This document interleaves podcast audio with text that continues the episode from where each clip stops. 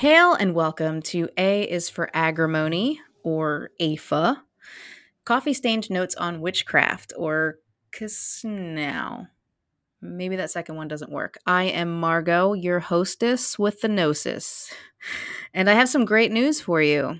Mercury Retrograde is coming to an end soon, on Sunday, May fourteenth to be exact.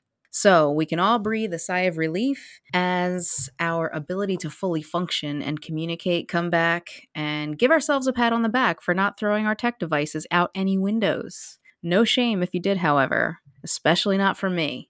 But remember, this big, stupid, annoying period of time does come with a shadow period that both precedes and follows it. Ugh. And this one will last until May thirty-first.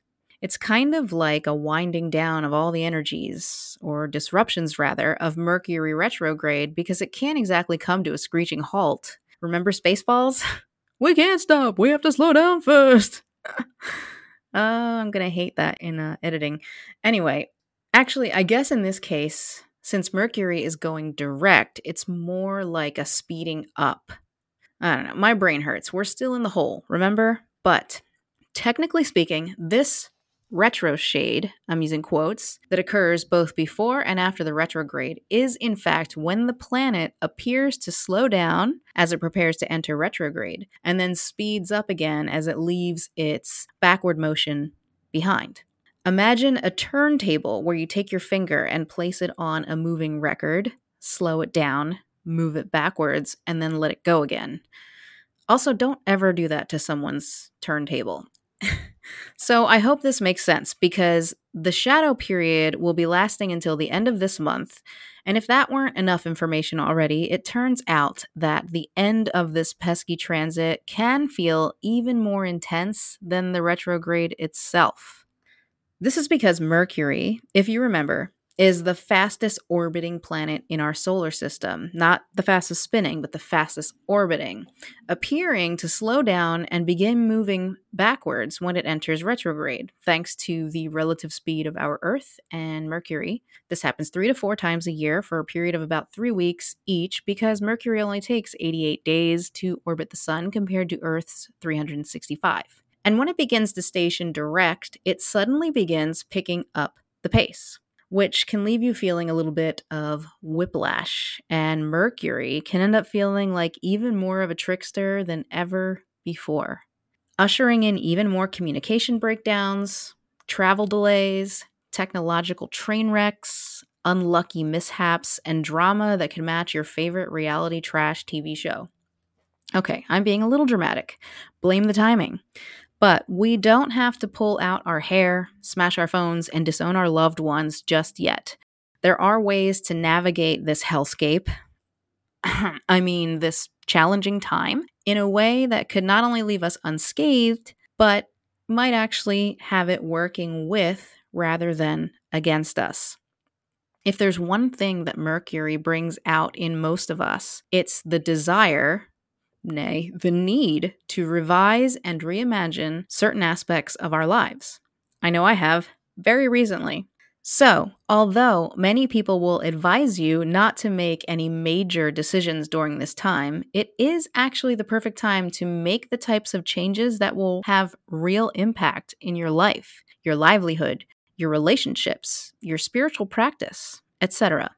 This is why it's so typical for individuals to break with the old and start embarking on a new path when Mercury retrograde starts packing it up.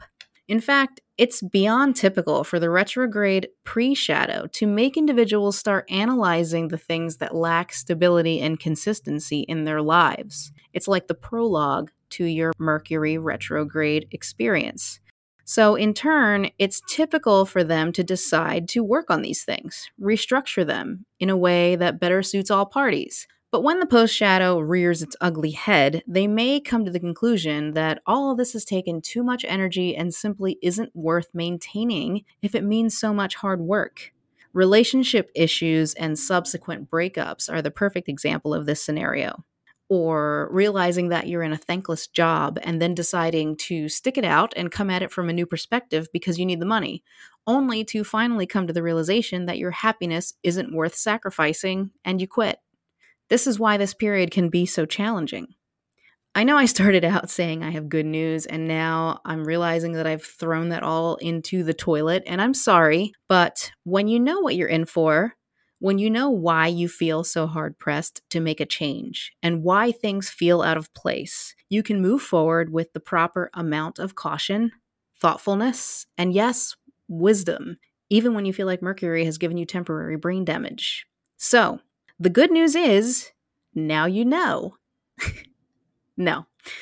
There is a way that you can keep your head and your cool through this shadow period, and that is to focus on yourself. Try to strike all the wondering about what other people are up to or thinking, especially exes, out of your mind. Even if they're acting out of pocket or strangely or even ghosting you, let them. They are experiencing their own form of retro shade clusterfuckery and probably just need some time for reflection as well. If they're still acting bizarre after the retro shade, confront them then. In the meantime, this is a wonderful, perfect, amazing time to focus on self-care. Catch up on sleep. Lords know all your overactive brain activity might be tiring your body out. Treat yourself to a spa day, either at the actual spa or at home when you're comfortable. Lean into your daily practice if you have one. I've found mine to be my savior on more than a few occasions. Take a hot bath with some salt, soothing herbs, or essential oils. Do the things that make you feel good about yourself, whether that's lounging in your sleep clothes with a good book, getting some exercise, going for a nature walk, working in your garden, cleaning your house, or working some magic. And most importantly, take your time while doing it. Don't squeeze it in between two other tasks that you don't feel like doing. Linger in the space and time that makes you feel good. And don't let yourself feel guilty over doing it. What are we even here for if not for pleasure? As for the people I recommended waiting until after the shitstorm blows over to confront, if you're feeling like the thing that will truly make you feel happy is making amends, then go ahead and give it a shot. Just don't be too surprised or disappointed if they aren't receptive or able to see your perspective quite yet. To sum it up, the next few weeks may not at all feel like the relief you were hoping for following Mercury retrograde, but it doesn't have to be disastrous, especially if you focus on taking care of yourself and your closest immediate loved ones. Remember to practice patience with a little more fervor. Set aside the things that are sapping your energy and wearing on your nerves until later, if you can, or strike it from your life if you're finally coming to the realization that it's going to hell in a handbasket no matter what you try to do about it. That's all we can do, other than being nice to the people who love us and holding boundaries with the people who love to test us. We'll be all right. Okay, now let's talk about the main title topic of this episode already, daily practice. So, some of this episode may seem a little familiar to my episode number four, Breaking the Magical Fast, How to Bounce Back from a Lull in Your Practice, because I covered daily practice a little bit. Uh, and it was indeed the process of my bouncing back from yet another rut very recently that inspired me to drop an episode that dives deeper into the particulars of daily practice. Between this Mercury retrograde and the last two eclipses, as well as a very full schedule, I fell very deeply into a hole of stagnation that took up the last few weeks' time and proved a bit difficult to drag myself out of. Do not feel guilty about it. It happens to every single one of us, no matter what kind of face we're presenting to the world. In fact, I was in the process of setting a new weekly schedule for myself to follow. I'm a planner, a list maker, and a schedule keeper. That's just how I need to function. While I was also silently reminding myself that I needed to come up with a topic for my next episode when it all clicked together. This, what I was doing, was my topic, daily practice. Because I wasn't making a list of appointments, meetings, visits to the gym, and whatnot. I was making out a schedule that made space for and prioritized my daily practice. I know some of you may be thinking, How can you micromanage your spirituality? That doesn't seem right. And for some of you, it certainly isn't right. But for me, my daily practice keeps me happy and healthy, mentally, spiritually, and even physically. But just like exercise, no matter how good it makes me feel when I've been keeping to it consistently, it's just so easy to get stuck in a rut and stay there. So yes, while it's far better for some of you to simply let your desire to do the magic or honor your spirituality when you feel led to take control, for me, and maybe for some of you, it's something worth carving out time for, either every day, every week, or a couple times a month, because we know how truly fulfilled we feel when we keep to it consistently. So what is it? There is no how-to with daily practice, and no witch's daily practice looks like another's. In fact, more often than not, no witch's daily practice looks today how it will look in a few years. That's why it's a topic that isn't the simplest to tackle, but we're going to get through it together. So I'm going to start with my own personal definition of daily practice. Forgive me. I do try to keep U P G to a minimum, but hell, it is my show and I'm bound to break some of my own rules from time to time. So, to me, daily practice is the maintaining of a consistent effort to stay connected to nature, spirit, or deity through ritual that is completely customized to the individual's ability, belief, and desire. And it doesn't necessarily have to be daily. I call it daily practice because I try to keep up with it daily routine, but you may find weekly fits your ability, belief, and desire much more realistically. Spinning off of my own personal definition of daily practice, I also believe that it's essential for anyone who wants to deepen their understanding and connection to witchcraft and spirituality. It is a way to establish a regular rhythm of connection with the divine and the magical, allowing for growth and development over time. This isn't just stirring your coffee clockwise or counterclockwise, though that activity does become a component in many witches' more lengthy morning ritual daily practices. It's the entire process that becomes an offering, a prayer, and a building block for experience in and of itself. And there are some reasons why a daily practice is important in witchcraft and spirituality. They are consistency, focus, connection, growth, transformation, and transformation. So consistency. Regular practice creates a consistent energy flow, allowing you to build up your magical power and connect more deeply with your spiritual path. A daily practice helps to establish a routine and ensures that you make time for your practice, even on busy days. Focus. A daily practice helps you to focus your mind and intentions. It provides a space for you to center yourself and connect with your inner wisdom, allowing you to tap into your intuition and gain clarity on your goals and your intentions. These are going to come up a lot. Connection. A daily practice strengthens your connection to the divine and to the energies of the universe. It helps you to establish a deeper relationship with the divine, allowing you to receive guidance and support on your spiritual path. Growth. Daily practice allows you to explore and develop your magical abilities and spiritual gifts over time. As you practice regularly, you will become more confident in your abilities and more attuned to the energies around you. And finally, transformation. A daily practice is a powerful tool for personal transformation. It can help you to release old patterns and beliefs that no longer serve you and to cultivate new habits and perspectives that align with your spiritual path.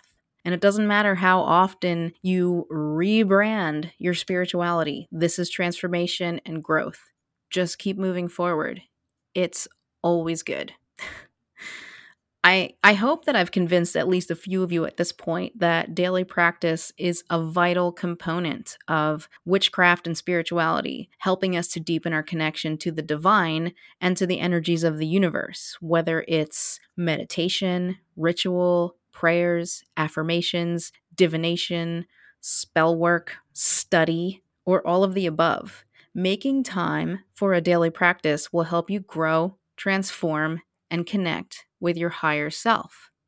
So again, what is it? I can't give you a step-by-step set of instructions like a spell I wrote or offer you an outcome that's to be expected. But I can give you examples of activities that many practitioners incorporate into their own daily practices, starting with saying a prayer or words of gratitude upon waking every day, even before you get out of bed. Uh, stepping outside and starting your day in nature. I recently started going out to let my chickens out at daybreak, and I was pleasantly pleased with the positive impact that this one little task has on the rest of my day and my feeling of connection with nature. Really enjoying it. Love those little birdies. Uh, lighting incense and smoke cleansing yourself, as well as your ritual space to prepare for your daily practice or just your day ahead in general. Uh, lighting a candle on your altar, for your altar. Remember, your altar tools and icons hold a lot of power and spirit in them, and honoring them cannot hurt. Uh, you can also light candles for ancestors, spirit allies, land or house spirits, or deities. And another option is making offerings to them. I like black coffee with a cinnamon stick and fresh water in the morning, and a shot of honey whiskey or some red wine on the weekends or special occasions. Basically what I would happily have. Occasionally, I may place some flowers on my altar space, uh, and I have been known to leave some small gifts for allied spirits that are with me. Some people prefer to use their candles and incense as their offerings, and others offer their own energy, prayers, or time. All of these are excellent choices. Acts of service are also offerings. Cleaning and organizing the space where your ritual tools and altars reside is a show of devotion. Volunteering for an organization that is suitable for a deity that you venerate. For example, a wildlife refuge in honor of Artemis, the goddess of wild animals, as well as the hunt, vegetation, chastity, and the moon. There are some who offer a portion of a grandparent's favorite fresh-baked recipe on an ancestor altar, while others will make an offering that is specific and suitable to their deity, like chocolate, honey, and fruit for Aphrodite. But it doesn't need to be elaborate, and it certainly doesn't have to put you out. You'll know what's right when you're ready to set out offerings. Uh, I don't know if I'm going to be able to do a whole lot of super duper magical editing in post, but I just want to let you know that I have moved my recording location um, out of absolute need today. So you can hear the tippy tappy claws of dogs walking around on hardwood floors, and you can certainly hear traffic noises. I'm going to do my best to get rid of those, but just in case, I sh- probably should have explained in the beginning of the episode, but just in case, here we go. So some other components of a daily practice can be uh, working with the land, or gardening, or caring for plants and animals in and around your home each day, going for a walk along or around a place of power, and possibly picking up any litter that you might see, sitting quietly with a journal and exploring the many facets of your spirituality in that way. Much like volunteering and acts of service, some will take time to sit and create something and allow their creative outlet to bring them closer to the spirit or deity that they work in honor of, be it painting or sculpting or drawing or writing stories, anything. You can dedicate these creative works to a spirit or a deity. Uh, that is powerful veneration. Also, protection and banishment work. There are some who do the lesser banishing ritual of the pentagram every single day as part of their daily practice. Uh, some may take some time to learn about a new topic as a way of enriching their daily routine with new knowledge. And some will pull a tarot or an oracle card, or cast some runes, or brew some tea for reading the leaves, and pore over the meaning of the readings by a candle. A single card pool can offer a great deal of perspective at the beginning of the day, or deliver a message that you hope to receive from a guiding spirit. Some practice meditation, or uh, do a grounding exercise at the start of each day, or even at the end of the day. Remember, you decide when to perform your daily practice. It's entirely up to you. And there are some who simply cleanse their surroundings and say a prayer, an affirmation, or a mantra. This list could really just keep going on. But the point is, if it feels appropriate, and most importantly, if it helps you feel connected to that thing that turned you towards the craft in the first place, incorporate it. So, I know this is a little far behind the curtain, but I'm going to explain my own daily practice. Not in great detail, but enough to be of help uh, for anyone who might need a little basis for comparison. My practice has evolved into what it is over time and has expanded to include what's important to me now, and I'm certain that it will still go through some changes in the coming years. Mind you, it was just recently revised a bit, as I explained before, so... And I don't share it here as an outline to follow. I'm sharing it because I know it can be helpful to discuss practice with fellow witches. We learn from one another, even when we don't know we're teaching anything. So here goes. I start my day by screaming into the abyss. I'm just kidding. Ah, but that would be really cool. Okay. Seriously, so typically I try to get up earlier than I actually ever end up doing, but I try to spend a little time in bed before getting up. Ability certainly comes into play here, and I'm sure it will with every aspect of my daily practice, especially down to the fact that I do it daily. But because I'm able, most mornings I spend a little time in bed and just enjoy the world and the day before it started. I take in the sound of birds, admire the growing light coming in through the window, and bask in some of the last few moments of comfort under the covers. This is, for me, a time for gratitude. And when that's over, it's time for coffee. Gods help the individual who dares to stand in between me and my coffee when I'm fresh out of bed. I typically set a pot, and while it's brewing, I head out to let the chickens out of the coop, savoring the fresh morning air and the sense of the trees, plants, and ground cover all the while. A lot of maintaining connection is remembering to see and feel the magic that is always present all around us. And the easiest place to catch it is outside. Once the chickens are out and the dogs have had a nice romp around the yard, I go back inside where the coffee is waiting for me to pour a cup for myself, as well as a small cup as an offering. I add a cinnamon stick when they're on hand and accompany my coffee offering with a small glass of fresh water, and I go and I set them on my altar in my craft room. Next, I light some incense, whatever I'm feeling on that particular day, or maybe whatever corresponds to the day of the week that it might be, like something bright and sunny on a Sunday, watery and soothing on a Monday, or warm and fiery on a Tuesday. With my incense lit, I smoke cleanse myself and then my entire ritual space, my altars, workspaces, et cetera, and then I place the incense down to smolder. Next, I light candles. I use these little cocoa soy tea lights because I can get a lot of them for a low price. They're safer for burning every single day, and they go for anywhere between three and five hours.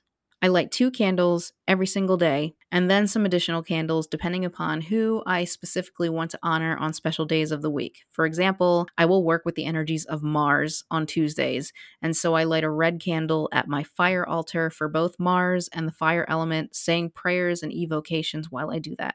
But the two candles that I light every single day, or try to, that is, is a candle on my main altar and a candle in front of my Mother Earth statue. Any other candles I light depend on the day, and I do work with the planetary influences of each day, something I have been going over in my Daily Magic series. I find it gives me something to focus on each day and helps me connect to the energies around me that flow and change with the passage of time. I should point out here that many practitioners just keep one candle, like a seven-day candle, that they light on their altar and that covers everything, rather than having specific candles for specific purposes. You get to decide how involved or simplistic you want this to be, and then make tweaks as you see fit over time. So once all of my candles are lit, incense is on, and my offerings of coffee and water have been placed, I sit at my altar, I take up my prayer beads, and I say my daily prayers. Yes, I pray. I know many people struggle with the word prayer because of its association with organized religion, but prayer existed long before congregations ever did, and it's simply what I'm doing. I'm praying. You may prefer invocations or evocations, affirmations, or simple words of gratitude. Or you may choose to skip this part entirely. It is all up to you. But I say the same set of prayers every day. To certain spirits, to my deities, to the elements, et cetera. Some of them I found in books and borrowed or adapted, and some of them I wrote myself. The important part is that they feel right for my purposes. If you find a prayer or evocation that's almost right, except for a few words that don't jive with you, then change it. This is highly personal, so creative license is allowed. Just don't go trying to publish, you know, a tweaked version of somebody else's prayer, and everything will be okay. When I finish my prayers, I draw a tarot card from a deck that I only use at my altar and I only use for myself. Just one card to give me an idea of what to expect in the day ahead, uh, how I'm doing in my magical progress, or whatever a spirit or my higher self wants me to know. I sit with that card, mentally examining the meaning, and when I'm finished, I wrap up my daily practice with a grounding meditation to set me up for the day ahead. And that's it. I think after describing it, it sounds pretty elaborate, but this practice can take me anywhere between ten minutes and a half an hour, depending upon how much time I want to spend. And sometimes it involves me simply sitting in silence for a while with my coffee before my altar. Still, there are other days when it has to be skipped due to a busy schedule, time constraints, or my complete absence from home. So the point is that I keep up with it when I can, and it fulfills my spirit when I do. It's something that I developed over years of learning to connect with different aspects of spirit, incorporating deity work into my practice, and figuring out what I need personally to feel like I'm securing my connection to the divine and also enhancing my spiritual and mental well-being. I'm sure my practice may not look much like yours, but the outcome should be much the same. That's the whole point, which brings me to an important point. If you feel like you need to do it, or else you might fall victim to some negative retaliation, then I urge you to stop and re-examine why you have certain fears attached to your spiritual journey and how you can reprogram yourself or unlearn certain things, because your daily practice is for you. And yes, the spirits, deities, angels, guides, et cetera that you work with will benefit from it as well, and subsequently so will your relationship with them. But there is no consequence to doing it wrong, missing a day or several days, or simply giving up and starting over again later on down the line. That Hollywood fabrication of the angry spirits and all the havoc they can wreak is just that, a Hollywood fabrication. And if you happen to have a pesky spirit who may not have your best interest at heart, then I don't recommend you ever acknowledge them in your daily practice. Your offerings, candles, prayers, meditations, et cetera are for you and your allies. Anyone else can either become an ally or move along. Actually, and with that, I just realized that I have a new topic to cover soon. I was going to wait until Samhain season to cover spirit work and allyship, but I think an episode on protection magic and banishment should be forthcoming. So that is all that I have for you on daily practice. I, I really, really hope that I was able to shed some light on a murky topic, or at the very least, give you some ideas to try out. And before I leave you, I'm going to share two of the prayers that I say daily. Or again, I try to say them daily. One is by Aiden Watcher, the author of Six Ways, Weaving Fate, and Changeling. And the other is a prayer that I came across online one day. Uh, I loved it, and I adapted it to suit my own needs. The author, unfortunately, is lost to me, so if any of you happen to recognize it, I would be very happy to know of them. Uh, the first prayer is a prayer of gratitude to spirit allies, and the second is an animistic prayer honoring the spirits of land and place. To spirit allies. Benevolent spirits and allies who aid and guard me, I give thanks to you. I ask that you bless all who dwell in this house and all the creatures with whom I share this land. Watch over all of us and guide us to make the best use of our intentions, our time, and our energy. I thank you for your presence in my life. May there be peace between us always. And the prayer of the animist. This time in which I find myself is no less sacred than the times of the ancestors when the laws were laid down. This place in which I find myself is no less sacred than the circles of stone beneath faraway skies. I offer my respect and tribute to the spirits of this land and the spirits of this place. I offer my respect to all beings that dwell in this world, to stone and tree, to waves and breezes, to deities and dust motes. Do not let me forget, I pray. Keep my eyes open to the sacred that surrounds me and in which I live. Okay, that is all that I have for you today. Please be well and have an amazing weekend. Thank you so much for listening to this episode of A is for Agrimony, Coffee-Stained Notes on Witchcraft. If you like what you've been hearing, please drop me a review wherever you listen. If you want some more content, please go to w w w dot a is for agrimony dot com, where you can find my blog, episode archive, spells and rituals, and soon to come, the Coven Shop. You can also follow me on Instagram at a underscore is underscore for underscore agrimony. That's an underscore in between every word. Or like my Facebook page, facebook.com slash a is for agrimony. Want to contact me? Shoot an email to reach Margot at a is for agrimony.com. And if you're interested in some exclusive bonus content, you can join me over on Patreon at patreon.com slash A is for Agrimony, where I share early release, unedited video format episodes, weekly collective card readings, monthly spells, and much more. You're also welcome to send me some snail mail, if you're that kind of person, to P O Box three nine seven, Cherry Hill, New Jersey, zip code zero eight zero zero three. I'd love a good surprise. Or not. I don't know. Anyway, thank you for listening. Be well and have an amazing weekend.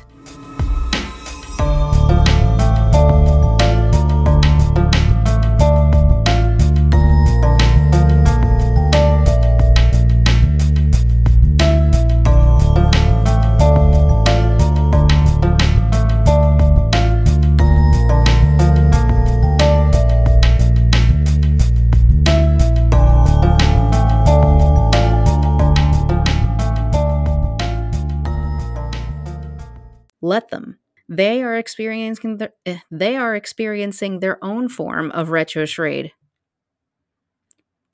They are experiencing their own form of retro shade. F- God.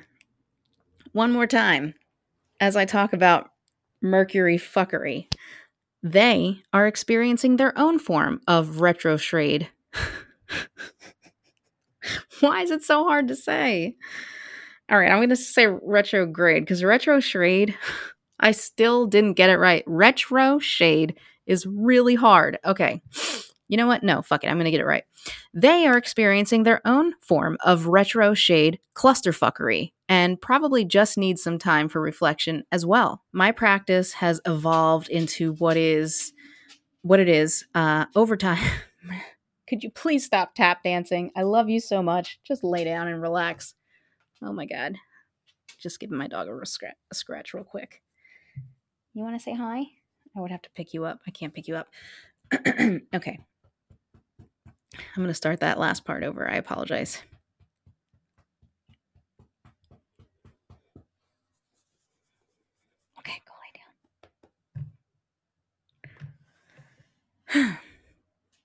So, I'm not going to, I don't want to, I don't want to ruin what I have going here because it works and it's not screwed up and it's not going to get screwed up. But I feel like if I pick up my laptop so that I can show you my dog right now, everything's going to fall apart. So just take my word for it that she's being real cute. Anyway, so